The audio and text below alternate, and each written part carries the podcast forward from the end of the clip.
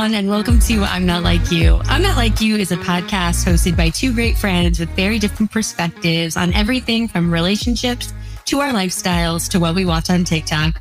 One thing we can't agree on, though, our forties are going to be about redefining what it means to live well in this space.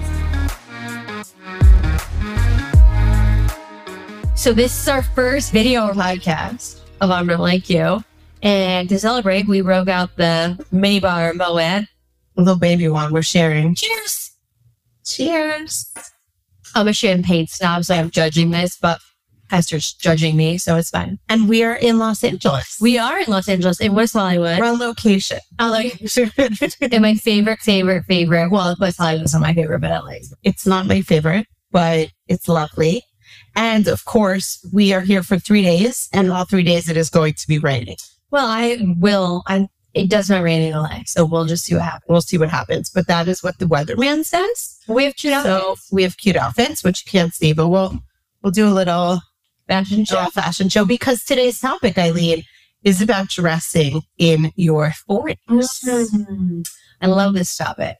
I love this topic too. Although I hate that it has is it dressing to our age. Is it? Oh, that's like a nice way to start. I was going to disrupt us by saying, is it dressing in your forties or for your forties? In. Because for is like... That's awful. That sounds like we have to go to Chico's. Oh, no. God. My father once had me go on a shopping spree with Eileen to buy her stuff at Chico's. And there was a really great pair of jeans. Like, she bought them for me. And I did wear them to the office one time. And then I just like couldn't accept that I was no, in these pants, yeah. and I had to get rid of them. Yeah, but totally. Dressing for in your forties, what does that mean? Uh, well, I mean, considering you're wearing this lovely dress, I got a lot of cleavage out. I was like, stop. I don't compliments. Say it's for compliments. Say it's for compliments. Well, I think it's a state of mind.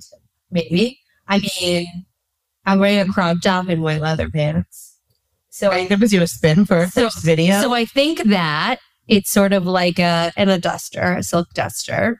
If you're in L A, if you're a listener in L A, this duster is from Femelle on Montana Avenue. Brooke, one of my favorite, favorite boutique owners in all of L A. Tell her Eileen sent you. But I think that it is a state of mind. That is my P O V on this topic, is like, you should dress for what makes your makes you feel good, and fuck it, fuck them. I agree. I don't think that actually it has anything to do with how old you are. Although, if you want to do how, like your well, how like flat your abs are, that's what, it has to do with flat your abs right now. My body shape. Okay, uh, back it up, back it up, back, back it up, back it up, back it up.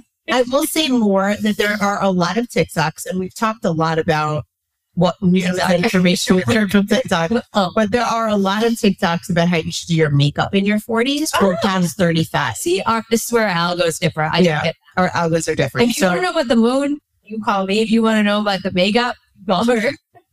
Makeup or men. Makeup or men. You could call um, me. I'm always in manifesting your makeup and men. Makeup and men. That's right. If you want to know anything about TikTok men, send me the Addy. Mm-hmm. Okay. What they say about makeup past thirty-five is that less is more.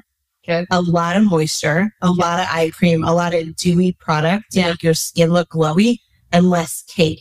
Okay. No baking under the eye, because yep. it accentuates the little wrinkles that we yes. do not have, because yeah. we, as we could reference in our plastic surgery episode, have filled it all in. No.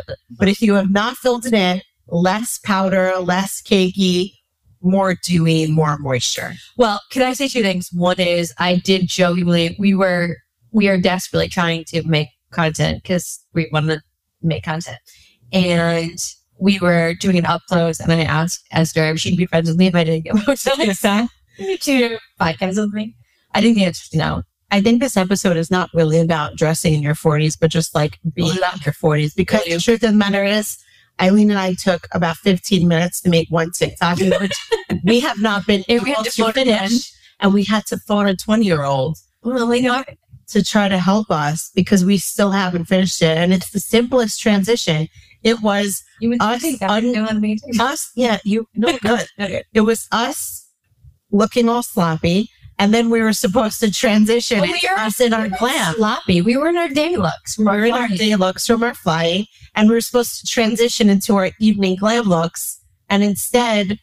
We did. We couldn't figure out how to do it. So if you know how to do a transition on TikTok, please call us. But call us. So going back to the, you would maybe be friends with me if I didn't do Botox, unclear, the cakey makeup. The one thing that I think that you do really well, which I, so I'm very big on the dewy, the highlighter, the, well, and I use mostly natural products. That's which that's doesn't surprise us. Okay. Um, necessary. But I think that like there's like a good but you said the makeup look nice. So, so like, amazing. Right. So like you like But you, anyone you know, who has big blue eyes makeup looks nice. Thank you. But the TikTok trends that very much overwhelm me that I feel like you slay. Can you still say slay? I think so. Okay. That you slay are the contouring. Okay, I will so I do not get rabbit holes on TikTok because I think that along with time suffer and I need every minute in my day to be accounted for. So I cannot lose too much time on TikTok ever. Where I will lose time on TikTok though is contouring. I love to watch contouring videos. It's love it. Easy. Okay. It does not seem easy to me and I also don't know what products to buy. They bring out these palettes. I'm wondering if anything has seen these. These huge palettes that are like this that have all these different contouring things. And I'm like, what the fuck? What do I buy? I don't You're even gonna buy. Everyone's going to buy the Makeup by Mario contouring stick. You are, we're going to pretend we're not on video now, and I'm going to audio explain.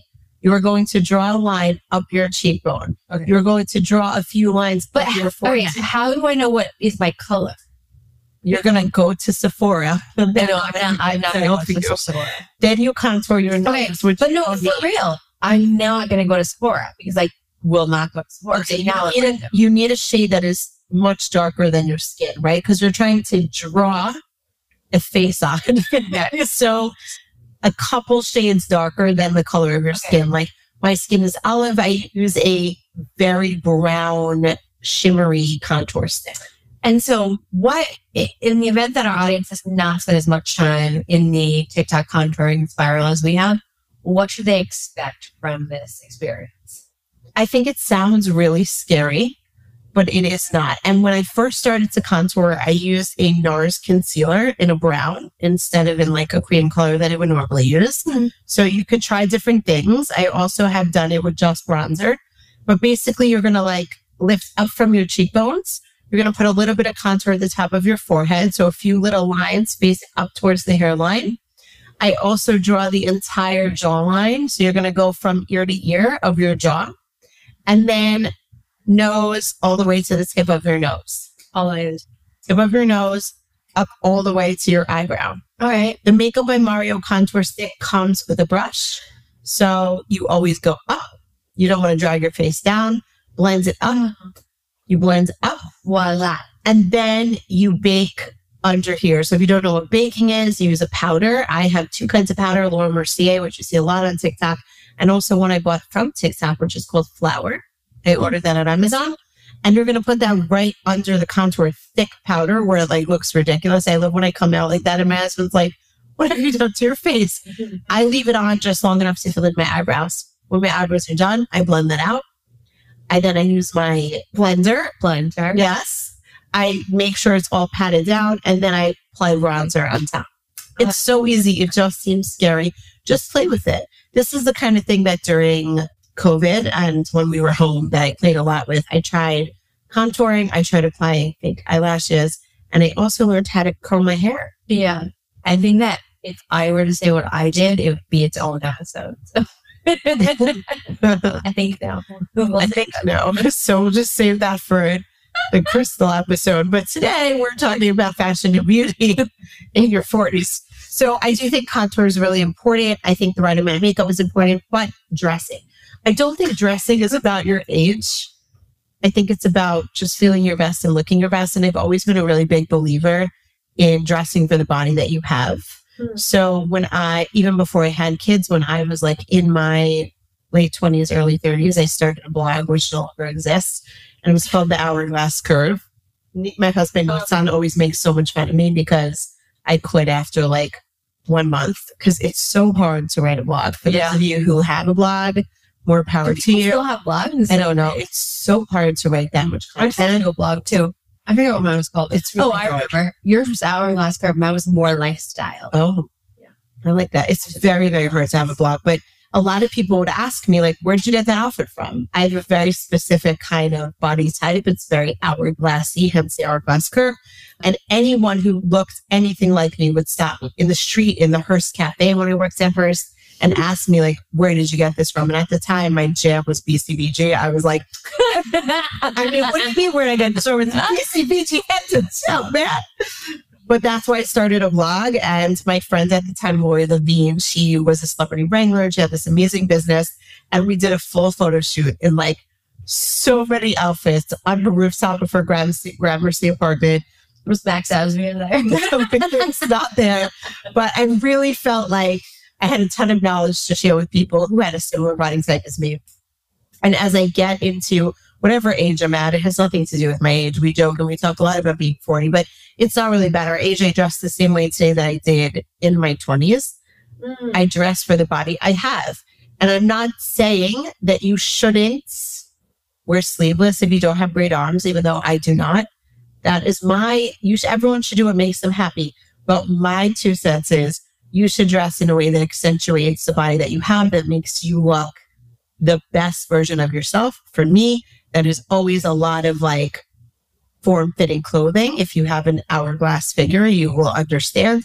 The tighter, the better. The more bulk you put on you, the worse it's going to be. The heavier you look, because like you're hiding your curves, you're hiding your best assets.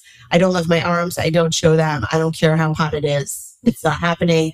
This is my the way I do it. Everyone has their own thing. Like Eileen's got abs, but she's wearing a duster. You know, silk duster. I think I feel actually similarly to you on this topic, in that I think the way that I want to dress now, well, I don't know. I feel like I've always had like a very sort of eclectic and style-driven look where like I'm like an early adopter of trends and I like to try different things that maybe aren't related to age or like anything other than like what I just want to like play. Like I feel like fashion is very much for me like playing. And my girlfriends, a couple of my best friends from college, always joke like, "What you're wearing this season, I'll be buying at Target three years from now." Which you are very good at. That I do. I do a lot of daring moments. Yeah, I do. Well, and but I really like I. So I think like my perspective isn't so much about like my body or my age or anything outside of like, like I think fashion, like fashion is my hobby, right? Like something that I really enjoy spending time with, and not in this way that I'm like, I don't know, like, and you do a good job, Bergdorf, like, you know, all the time. Like, I just really appreciate style. And my grandmother, when I was really young, she was very influential in my life.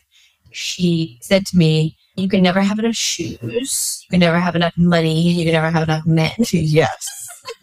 Yes, grandma. That was the advice that she gave me, my geek girl, grandma. And then she took me to Paris when I was eighteen. And she bought me, well, actually, she took me to Paris. And then she took me to Italy the year after. And she bought me my first pair of Prada shoes. And she was like, "This is like what you're going to do." And I was just like, "Yes, this is." I still have the shoes actually. They're like, really you could never get into those. No, I love. Okay, them. Who would you say is your biggest style influence? Zero. I wouldn't even say I have one. Oh, why it's obvious. Kim Kardashian. I feel like it's on record every podcast. It's Kim Kardashian, and since we are on video, this is a Skims dress. Are you thinking maybe she's gonna like? Really? I don't know. We're in L A. Maybe she has to come to the the Mondrian. No, right. I'm sure she thinks that the Montana Avenue. I don't know. I think that it's important, again, for me. I can only speak for myself. It has always been important to find body types that, like, my body type is very different than Kim Kardashian, but she has, like, a very hourglassy curve yeah. shape. But and I was, it's kind of like man-made. It is kind of man-made, but so is mine. Okay. Yeah. But, like, if you find someone who has a similar shape to you, not of course the same body, but like in essence, similar lines, and you like their style, it's very easy to be like, this is how I can pick up on that. And mm-hmm. double, double easy if it's someone who can give you style advice, like when I was writing my blog, or when you could just buy it from their website at skins dot com, not an ad. TikTok made me buy it. Well, that's interesting. I think I would think a little bit more about who lifestyle icons were slash are. Mm-hmm. I literally cannot think of one, which is interesting. I mean, I definitely get a lot of like inspiration from TikTok and Instagram and like other. So that's really interesting about living in Austin. I mean, zero inspiration. There's nothing right in Austin. So I really appreciate being in L A, being in New York, where I spend like a good bit of time. So it's like, okay, I can be saved from the fashion calendar that is Austin. But I just guess I'm just charting my own course. The other thing that is important to point out is that Eileen was talking to me earlier about this concept of, why don't you give a spiel about the champagne? Oh, well, we were going to try to do an episode on it, but I'm not really sure that she couldn't get me that one down. There is a, there is a good we're point gonna, here. We're going to continue to figure it out, which is, so there's a, so as I shared with Esther at Chico's, I have very eclectic taste in music. And there's a band that I love called The Revivalists. They have a song that I cannot remember what the name is.